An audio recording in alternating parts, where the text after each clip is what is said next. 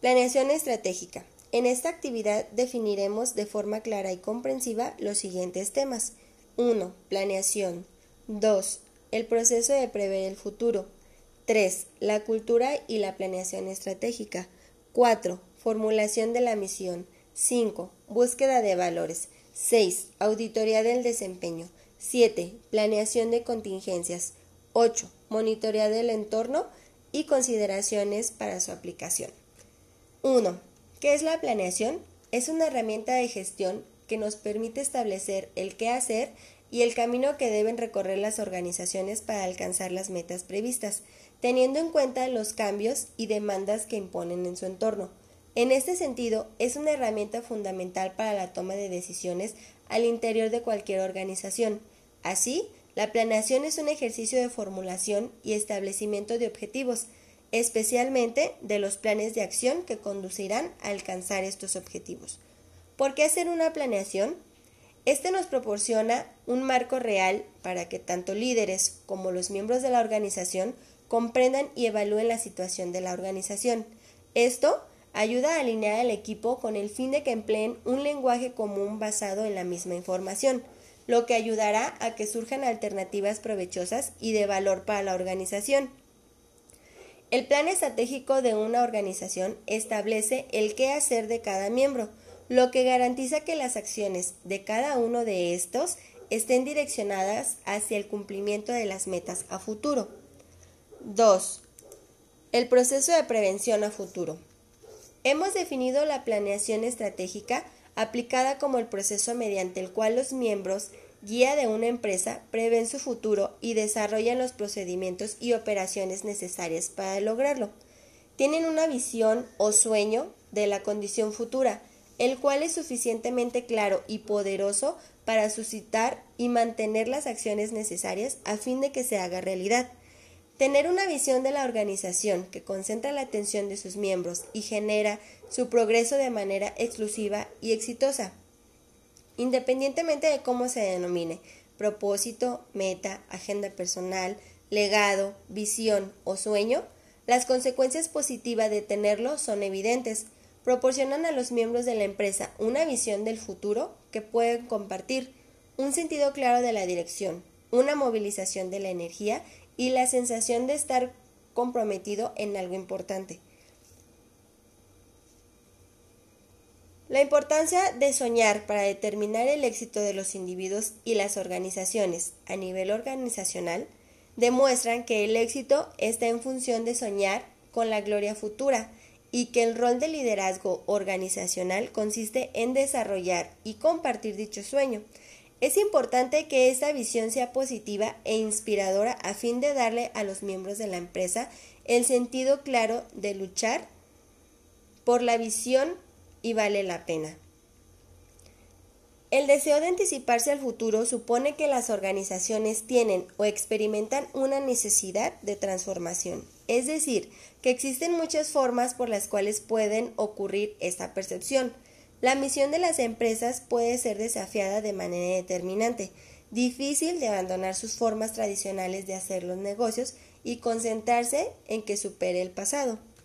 3 la cultura y la planeación estratégica. Cada vez existe una mayor evidencia sobre la importancia de la cultura organizacional y el papel determinado de las mismas para lograr mejores niveles de desempeño y competitividad de las empresas. Por esto, las estrategias y la cultura de una empresa deben estar ligadas para lograr el cumplimiento de los objetivos planeados para convertirse en un factor clave del éxito. La cultura organizacional se fundamenta en los valores, las creencias y los principios que constituyen las raíces del sistema de una empresa. Una cultura adecuada atrae, motiva y retiene a los mayores talentos y prepara a las organizaciones para que puedan adaptarse a condiciones cambiantes. La planificación de los recursos humanos asegura el óptimo aprovechamiento del personal, con que cuenta la empresa y proporciona el talento adecuado a las necesidades futuras de la organización.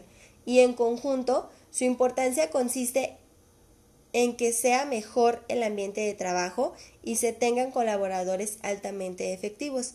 Los objetivos institucionales se irán cumpliendo de acuerdo a lo planificado, ya que ellos son capital esencial de la organización. La misión de la organización. La misión delimita el campo de acción de las organizaciones con el fin de concentrar y dirigir los recursos de ésta a un objetivo determinado. La misión es la formación del propósito para el cual existe la organización, su razón de existir y proyecta su singularidad. Generalmente es expresada en una sola frase y debe ser y debe constar de tres partes: descripción de lo que la organización hace, para quién está dirigido el esfuerzo y presentación de la particularidad o singularidad de la organización. La definición de la misión delimita el campo de acción de la organización con el fin de concentrar y dirigir los recursos de ésta a un objetivo determinado. Debe orientar el rumbo y el comportamiento en todos los niveles en los que se estructure la organización. Sin una definición clara de la misión, ninguna organización puede progresar. Búsqueda de valores. Los valores son aquellos principios, virtudes o cualidades que caracterizan a una persona, una acción o un objeto que se considera típicamente positivo o de gran importancia por un grupo social. Los valores son aquellas cualidades que destacan a cada individuo y que a su vez le impulsa a actuar de una u otra manera porque forman parte de sus creencias determinan su conducta y expresan sus intereses y sus sentimientos. En este sentido, los valores, los pensamientos de las personas y la manera en cómo desean vivir y sus experiencias de quienes los rodean. Auditoría del desempeño.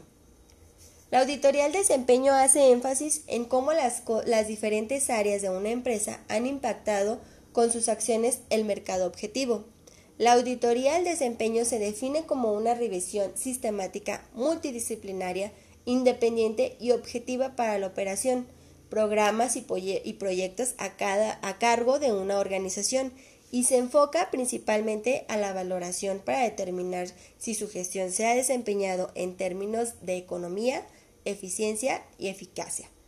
La auditoría del desempeño hace énfasis en cómo las diferentes áreas de una empresa han impactado en sus acciones el mercado objetivo, consideran como elemento relevante los resultados y el avance real obteniendo los objetivos y las metas. Planeación de contingencia. El planeación de contingencia es un conjunto de procedimientos alternativos a la operativa normal de cada institución. Su finalidad es permitir el funcionamiento de esta, aun cuando algunas de sus funciones dejen de hacerlo, por lo cual algún incidente, tanto interno como ajeno a la organización. Todas las instituciones deben contar con un plan de contingencia actualizado, valiosas herramientas en general basados en un análisis de riesgo. Permite ejecutar un conjunto de normas, procedimientos y acciones básicas de respuestas que deberán tomarse para afrontar de manera oportuna, adecuada y efectiva ante la eventualidad de incidentes, accidentes y estados de emergencias que pudieran ocurrir tanto en las instalaciones como fuera de ellas. Por ejemplo, el secuestro de un funcionario. Los riesgos pueden eliminar, transferir, mitigar o aceptar. Ellos deberán de valorar factores tales como la probabilidad de ocurrencia o impacto del riesgo. Los objetivos del plan de contingencia son el de planificar y describir la capacidad para respuestas rápidas, requiere que el control de emergencias, paralelo al plan, debe identificar los tipos de riesgo que potencialmente podrían ocurrir e, e, incorporar una estrategia de respuesta para cada uno. ¿Cuáles son sus objetivos? Establecer un procedimiento formal y por escrito que indique las acciones a seguir a determinados riesgos. Optimizar el uso de recursos humanos y materiales un control adecuado para cumplir las normas y procedimientos establecidos. Los planes de contingencia son necesarios en todo sistema y no podrán dejarse de lado en el tema de seguridad. Monitoreo de entorno y consideraciones para su aplicación. Todas las organizaciones poseen la necesidad virtual de registrar lo que ocurre o lo que está por suceder en sus entornos el cambio en el mundo es constante y se acelera cada vez más al no afrontar esto de manera adecuada. Las organizaciones se ven en un futuro inestable. Solo mediante el monitoreo del entorno se puede registrar y comprender estos cambios. La mayoría de las organizaciones lo hace de forma deficiente e inconsciente, inclusive cuando se hace bien, la información recogida no se utiliza para el desarrollo de futuros alternativos. La planeación estratégica presupone que la organización se encuentra en un monitoreo continuo del entorno. Por ende, la información obtenida es vital, para el proceso de planeación estratégica. En el proceso de planeación estratégica se debe controlar, confrontar dos aspectos esenciales del monitoreo de entorno. Uno, la información obtenida y cómo se debe utilizar. Dos, la efectividad del sistema de complicación de compilación, almacenamiento, procedimiento, integración y difusión de la información del entorno permaneciente a la organización. Espero que estos conceptos hayan quedado muy claros.